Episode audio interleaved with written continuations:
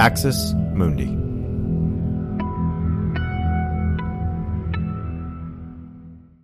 You're listening to an Irreverent podcast. Visit irreverent.fm for more content from our amazing lineup of creators.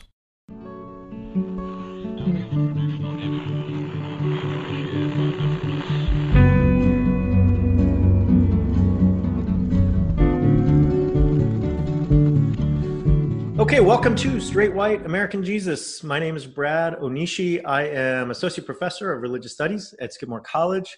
And uh, I am really, really excited to be having our, our conversation today with uh, Dr. Dr. Samuel Perry. Um, just a little pretext here before I give you his full bio. For those of us who are in the kind of like studying the religious right, evangelicals, evangelicals, uh, Protestantism in America. You know, you go to conferences, you're on Twitter. For those of us who are in that space all the time, you need to know that for like a year and a half, all of the whispers and anticipation have been basically about uh, Sam's and his co-author Andrew Whitehead's book that's coming out. So the book is Taking America Back for God. Every conference you go to, every time you're on Twitter, you talk to someone, they're they they sort of they're sort of like you know pointing you to oh there's this new book coming out and it's really going to change the game when it comes to talking about Trump and why evangelicals are voting for him and why others are voting for him, what's happening in the country. So, all that to say, um, thanks for joining me, um, Sam. Uh, it's great to have you. You are assistant professor of sociology at, at, the University of Oklahoma. You are also in religious studies and gender and women's studies there as an affiliate faculty. You've written three books uh, in a very short amount of time Growing God's Family, The Global Orphan Care Movement, and the Limits of Evangelical Activism. Uh, addicted to lust, pornography in the lives of conservative Protestants, which I think will be, I think both of those actually will be of great interest to our audience. And then the one we're going to talk about today, which drops on March 2nd, uh, so just like about uh, five or six weeks here, Taking America Back for God, Christian Nationalism in the United States. So thank you. Thanks for being here, Sam. Yeah, thanks for having me. This is going to be fun. So uh, let's jump right into this because there's a lot to uh, talk about. You were kind enough to let me kind of get a glimpse of your, of you know, the final uh, draft of the, the manuscript of the book that's going to come out here in a couple weeks. And I knew we were going to talk, and I knew we were going to have 30, 45 minutes. Um, and it was one of those those times where I really had to stop myself because I just kept highlighting everything and wanting to sort of say, "Oh, I can't wait to ask him about that." You know, so um, let me start here. Um, in my view, your book offers a fresh perspective on a three year debate. Uh, for three years, a lot of us have been asking um, why religious conservatives voted for Donald Trump. Um, we wanted to know why they continue to support him, even amidst scandals and lies and Stormy Daniels and um, everything um, from the election till now. Um, Dan and I really started this show to help people understand that. We really wanted to sort of talk about the history of evangelicalism, its culture, its politics, and and give people an idea um, but you know we're just one part of what's become an industry right? There are podcasts articles pundits. Everybody is trying to answer this question. However with all that going on you and your co-author andrew whitehead who's at clemson um, offer a really really really compelling framework for understanding um, why religious conservatives both evangelicals and others which we'll get to um, support donald trump. And so um, I just want to say, can you just give us an intro to your thesis? Um, let me let me put it this way: Why is it not complete to say that white evangelicals support Trump because he gives them an audience, and the way to understand why Trump's in the White House is just 81% of white evangelicals, and that's all we need to talk about when it comes to religion and politics. Like, why is this a bigger conversation? A few years back, we started to study this phenomenon of Christian nationalism before Trump ever came on the scene. And so we, we got a hold of some data from the Baylor Religion Surveys and we put together an index and we were fascinated with how uh, white Christian nationalists, people who believe the, that America has been, should always be distinctively Christian.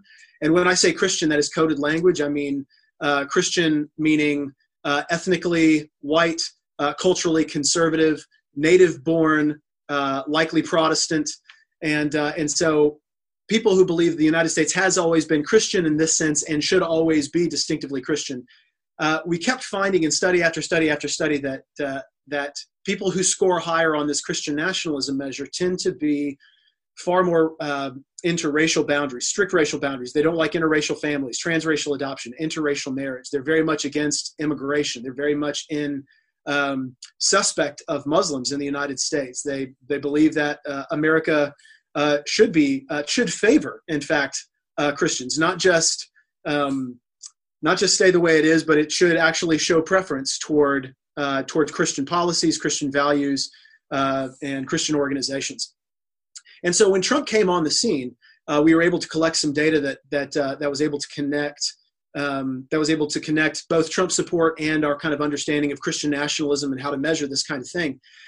And so when we started to do some analysis, we found that being a white evangelical uh, essentially disappears when you account for Christian nationalism, uh, as does how religious somebody is, how often they pray, read their Bible, uh, attend church, what they think about the Bible. None of those things tend to matter when we're accounting for Christian nationalism. And so uh, what we argue in our book is, is really uh, it's not white evangelicals who are it's not there's nothing about white evangelicalism if we define white evangelicals as a group of white protestants who uh, hold certain conservative views about the bible and they tend to uh, be faithful in their religious practice they attend church a lot they pray a lot they share their faith uh, there's nothing about that that would lead somebody necessarily to support trump Christian nationalism, though, happens to be an ideology that about 75% of those white evangelicals tend to hold. And so what we argue in the book is that it's it's not about we, being a white evangelical. It's not about even being a conservative uh, Christian. It is about being somebody who believes uh, America was yours. It was intended for you, and Trump is going to is promising to take that back. Uh, really, the best kind of boiling down uh, that I could that I could come to came from Tony Perkins. Tony Perkins, the president of the Family Research Council, uh, on on record one day speaking for evangelicals as he tends to uh, said that uh, was asked you know why why did evangelicals support Trump? And and uh, and Tony Perkins said we were we evangelicals uh, but by that he means Christian nationalists. He was he said we were tired of getting kicked around by Obama and his leftists and and Trump was the guy who was willing to punch the bully on the playground. And and that's exactly I mean in a nutshell that that is what Trump is to these guys is is uh, is, is people who score higher on Christian nationalism. Trump is the guy who's willing to punch the bully who's picking on you. Thanks for listening to this free preview of our SWAJ episode.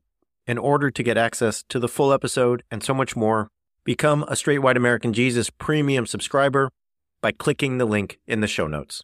It'll take you like two clicks, I promise. In addition to getting access to this episode, you'll have access to the entire SWAJ archive, over 550 episodes. You'll also get an extra episode every month ad free listening, Discord access, and so much more. All that for less than six bucks a month. And it helps us keep our flag up and continue to safeguard democracy from religious nationalism, extremism, and rising authoritarianism. Check it out. It's not hard, I promise.